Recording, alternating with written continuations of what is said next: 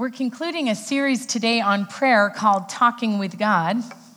We've looked at being mindful of God's presence with us, inviting God into the ordinary aspects of our day, praying honestly and bringing all our feelings to God in prayer, as well as acknowledging that sometimes prayer is a mystery and we don't understand why God responds the way He does.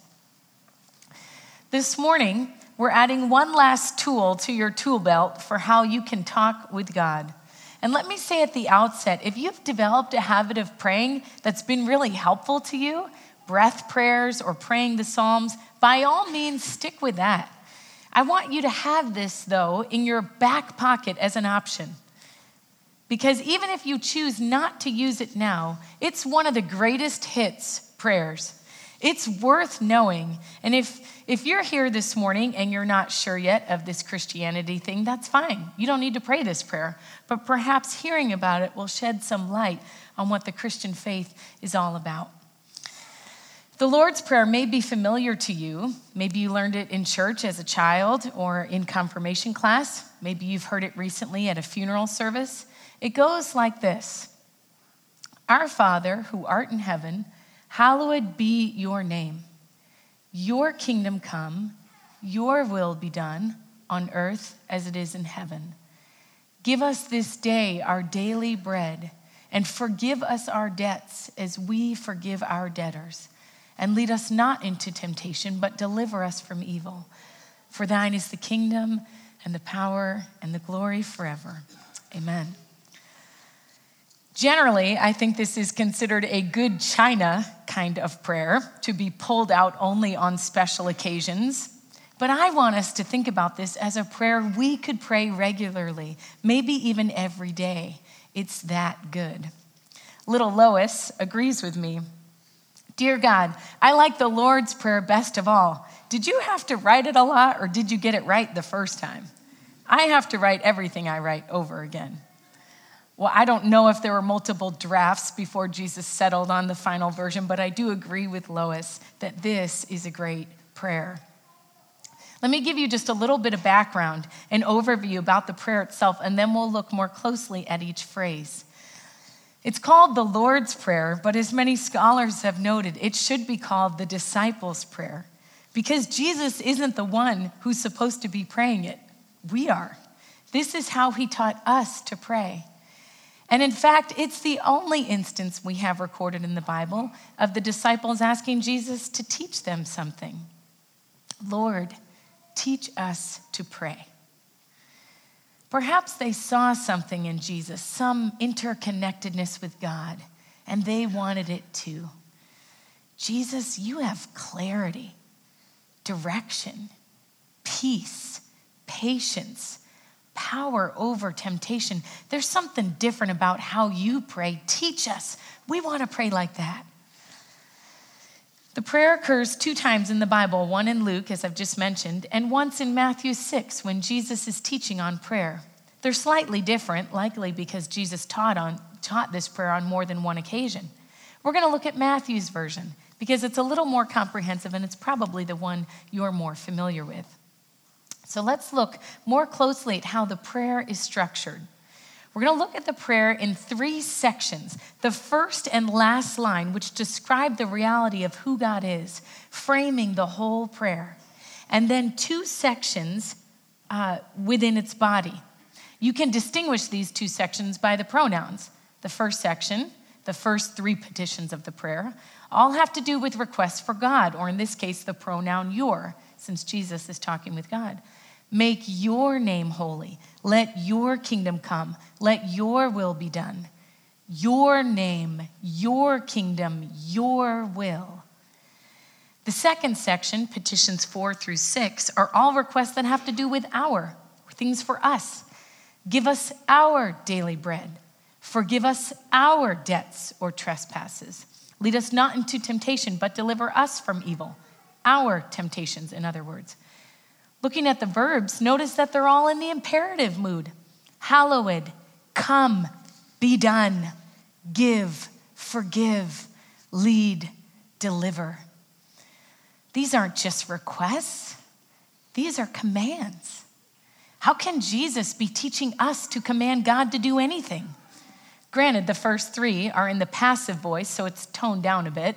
So instead of do it, it's be done. It's not quite as forceful. Perhaps these are commands because what Jesus is asking is something only God can do. Jesus, who comes from the Father, who knows the heart of the Father, tells us to pray this forcibly, this boldly. Let's spend a few minutes now on each one of these phrases. First, the addressee. The prayer begins with a reminder of just who it is we are praying to Our Father, who art in heaven. As we've discussed in this series, it makes all the difference in the world who we think we're praying to when we pray. Why waste our breath if God isn't really there or listening, or if He can't do anything to help? Jesus wants us to remember just who it is we are praying to, and He does so by using these few words that emphasize opposite aspects of God's nature Our Father and in heaven. Let's start with the word Father. Now, if your image of a father is not a positive one, try instead to imagine how a healthy parent should love their child selflessly, unfailingly, joyfully. Jesus uses the most intimate and personal word in his language for a parental figure, Abba. This was unparalleled in his time for anyone to speak of God in such a personal way. And he isn't just a father, he's our father. When we put our faith in Jesus, his father becomes our father too. Romans 8:15 this brought about your adoption to sonship, and by him we cry, Abba, Father. The same intimate relationship Jesus shares with the Father, we can share in too. But he's not just our Father, as in ours exclusively, he is our Father. He has many children, people from every tribe and tongue and every nation. And God has no favorites. So when I pray this prayer, I am not only remembering that He loves me intimately and personally, but I am also remembering that He loves all His children, whom I am connected to through Jesus. You and I may pay, pray privately, but we do not pray alone or at the expense of others or their needs.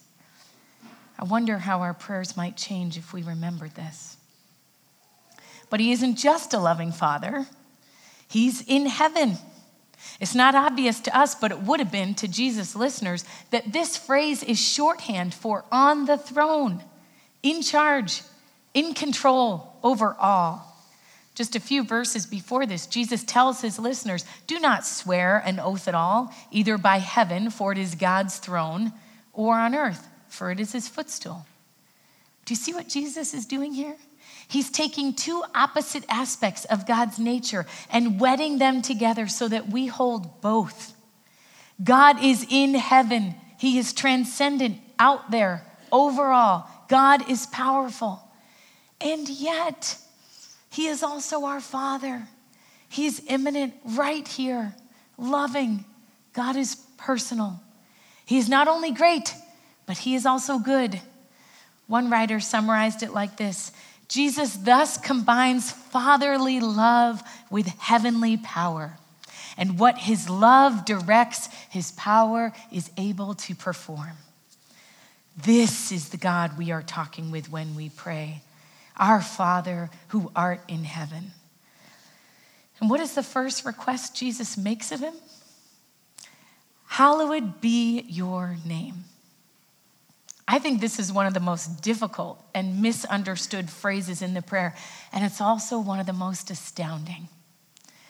For starters, when Jesus says name here, he's not simply referring to the way in which we address someone, as in, my name is Amy Roll. In his day, a name represented not just what you call someone, but their whole character, their nature. For example, Psalm 9:10, those who know your name will trust in you. This verse doesn't mean that those who know what to call God will trust in him. It means those who know what he is like will trust him. So, name equals character. And Jesus asks that God's name or character be hallowed, made holy. But God's already holy. What Jesus is asking here is that God's name, his character, be treated as holy, be treated with reverence. And that can only happen as God's character is known or revealed. So, really, this first petition is asking, Father, make your character real here on earth, enhance your reputation here on earth.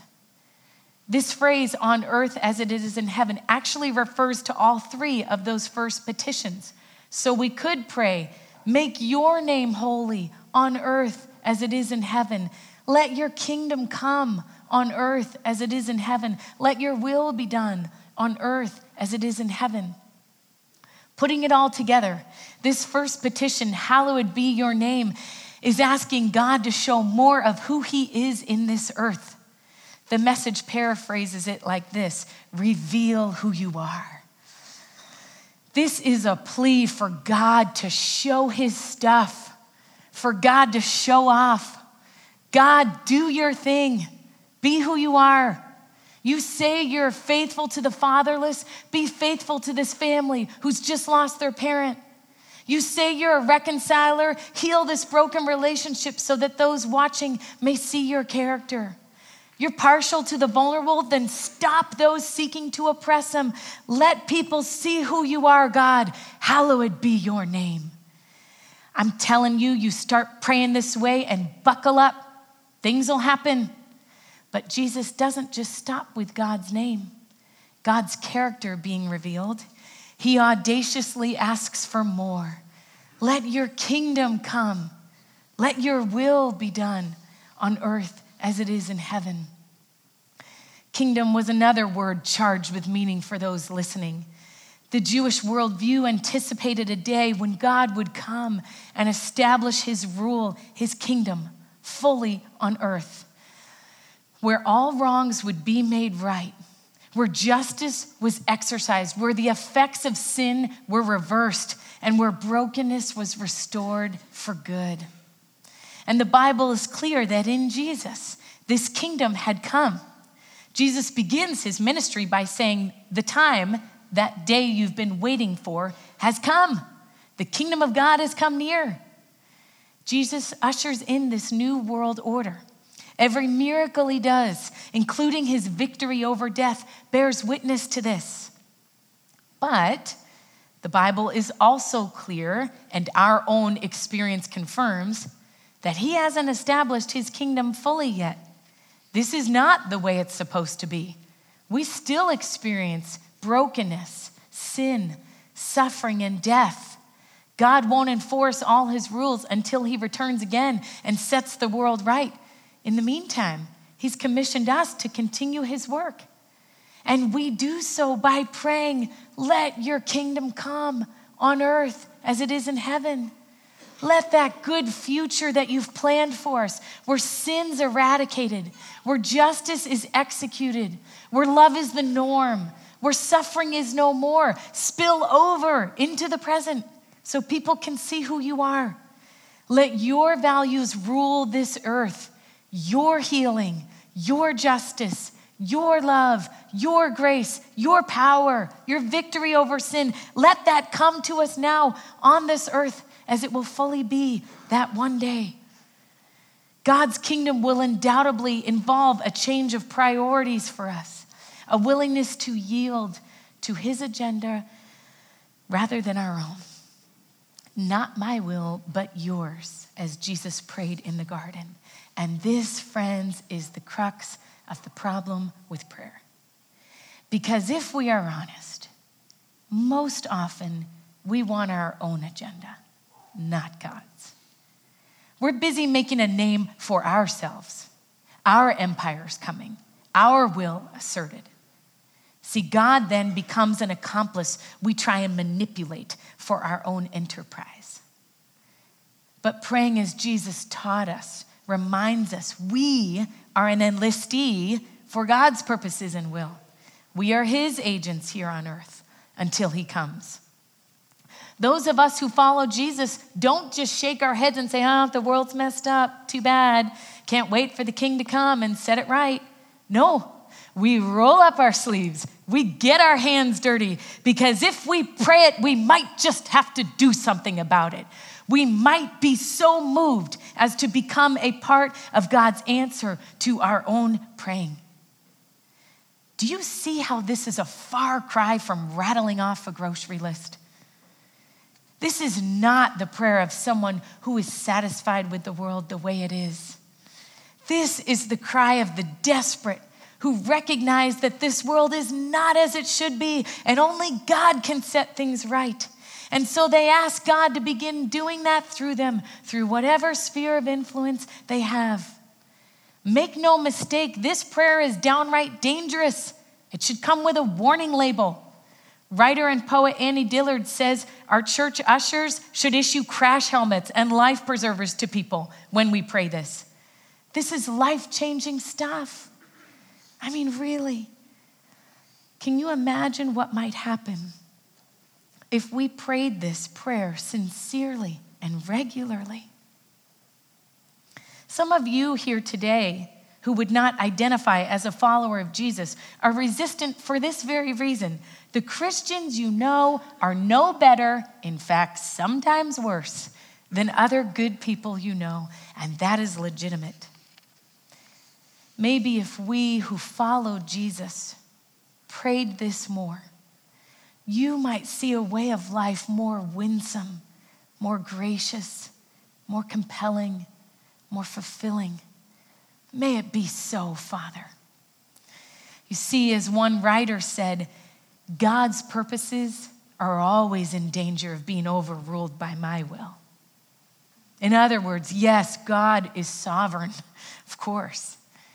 And yet, He invites us to partner with Him in His work in the world.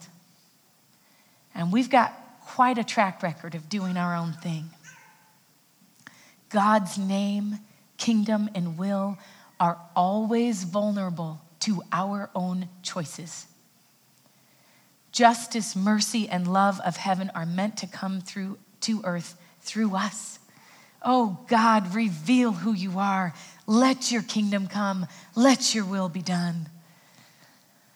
So, the first half of the prayer is all about God, your name, your kingdom, your will. But this is our Father, remember? While He doesn't want us to put our needs at the top of the list, doesn't mean we don't get to include them. The second half of the prayer allows us to gather up all our needs before God. Let's look at that briefly now. Give us this day our daily bread. Jesus is speaking broadly about the needs we have for each day. Maybe it's an important meeting we have at work or a decision that needs to be made. Maybe it's someone we know who needs comfort or financial provision. Whatever it is, we can bring our requests to God. What is most convicting about this is that we are to trust God each day for what we need. Those hearing those words, daily bread, would have immediately thought of the manna God provided each day in the wilderness for his people when he led them out of slavery in Egypt. Exodus 16 tells the story of this, and you should soak in it sometime. This has become so meaningful to me.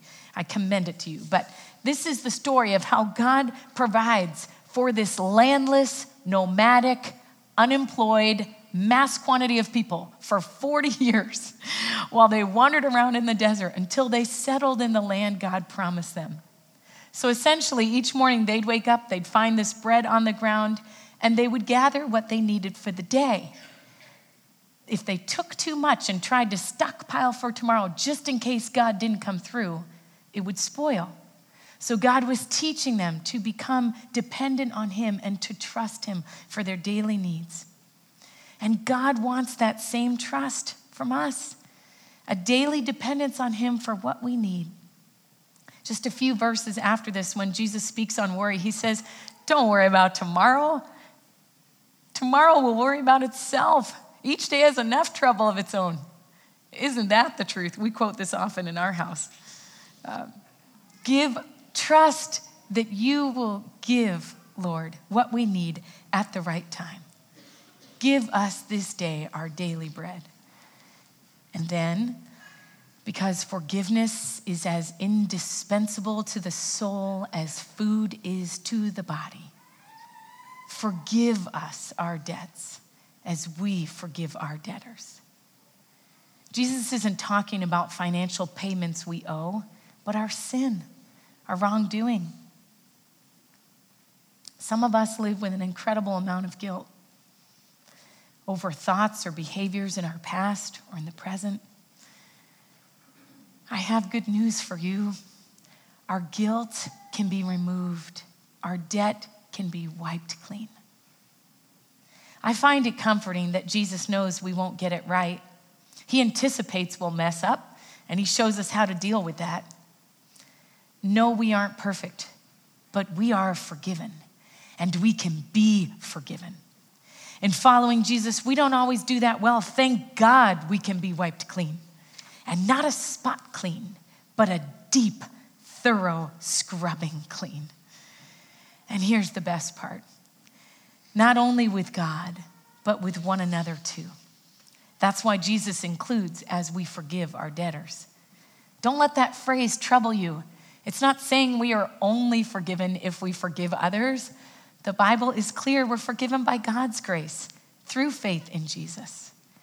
Rather, this phrase is saying that when we have been forgiven, the natural outflow is that we will forgive others. Forgiving others is not a prerequisite to being forgiven by God, it's the byproduct. When we have been extended this kind of grace, we cannot help but extend it to others. And this is what makes the church so beautiful and so unique. It's not the absence of sin, but the presence of forgiveness. Forgiveness is God's remedy for broken relationships. One day, sin will be removed for good. Until then, forgive us our sins as we forgive those who sin against us. And lead us not into temptation, but deliver us from evil. In other words, don't allow us to be so led into temptation that it overwhelms us but rescue us from evil. We are not as strong as we think we are. We are vulnerable. It's a big, bad world out there. We need protection from the evil around us. But the evil is just as much in here as it is out there. Very seldom does temptation take us totally by surprise.